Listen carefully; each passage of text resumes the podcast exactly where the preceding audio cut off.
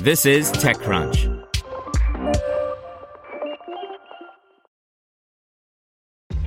This episode is brought to you by ShipStation. You know, some things take a lot of work, like sending little robots to far off distant planets. And just as that's challenging, so too is running a successful e commerce business, especially when there's so much to do. So I want to introduce you all to ShipStation. Now, I love using ShipStation because of its easy to use dashboard, which makes managing orders and printing labels a breeze and super smooth. Oh, and the customer service is just out of this world. It's exactly what you need to help grow your business. Sign up for your free 60-day trial at shipstation.com slash technews. That's shipstation.com slash technews. This is TechCrunch. Cybersecurity startup Sternum raises $27 million to immunize IoT devices by Carly Page. Sternum, a three year old IoT cybersecurity startup based in Tel Aviv, has secured $27 million in Series B funding, led by Spark Capital.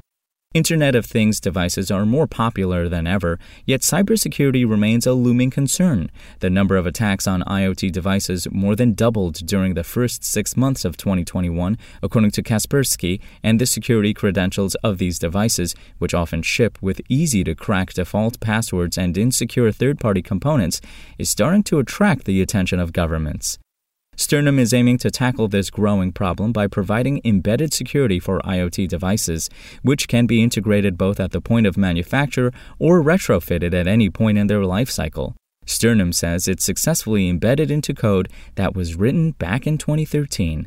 The technology brings actionable intelligence and active mitigation to any internet connected device, from routers and smart toys to medical devices and critical infrastructure, and prevents the exploitation of known and unknown vulnerabilities in real time. No existing product is doing what Sternum is doing, Natali Tshuva, CEO and co founder of Sternum, tells TechCrunch. Most solutions in the market today are able to discover anomalies, but they can't protect the device itself against exploitation. We have built new algorithms that are capable of identifying the fingerprints of an attacker in real time and preventing attack, Tshuva added. Prior to co founding Sternum, Tshuva was a software developer in Unit 8200, the Israeli Defense Forces equivalent of the U.S. National Security Agency.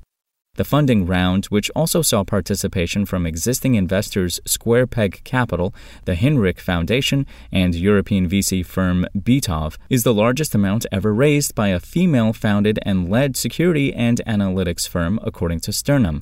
The investment will be used for research and development to advance the platform and to grow its headcount. Sternum currently employs 20 staff and plans to increase this number by threefold to 60. Spoken Layer.